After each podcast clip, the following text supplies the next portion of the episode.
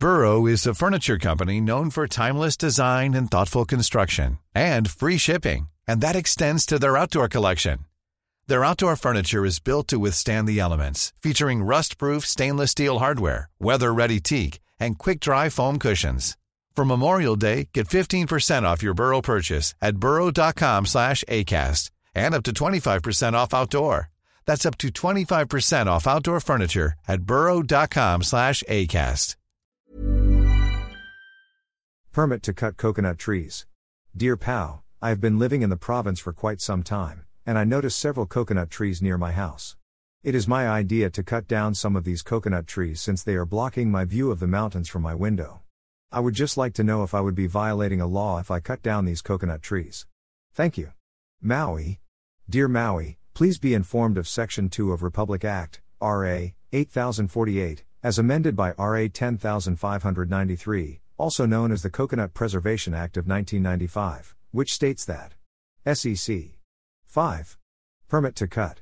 No coconut tree or trees shall be cut unless a permit therefor, upon due application being made, has been issued by the PCA, Philippine Coconut Authority, pursuant to Section 6 of this Act.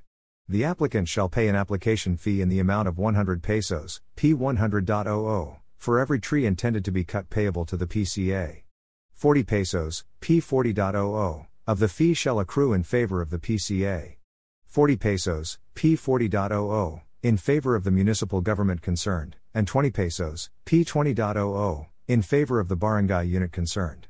The fees allocated to the PCA shall be used for its replanting program, and the fees allocated to the municipal/city government shall be used for the repair and rehabilitation of roads of the respective local government units which have been damaged by the continuous passage of heavy vehicles used for transporting coconut lumber. XXX. No permit to cut shall be granted unless the applicant has secured from the barangay captain of the locality where the cutting will be done, a certification under oath that he or she has already planted the equivalent number of coconut trees applied for to be cut. XXX. Based on the above stated law, a person may only be allowed to cut coconut trees if the required permits are secured first from the Philippine Coconut Authority, PCA. As stated above, an application must first be made, and payment of fees should be settled since these would be allocated to different government units/agencies as provided in the law.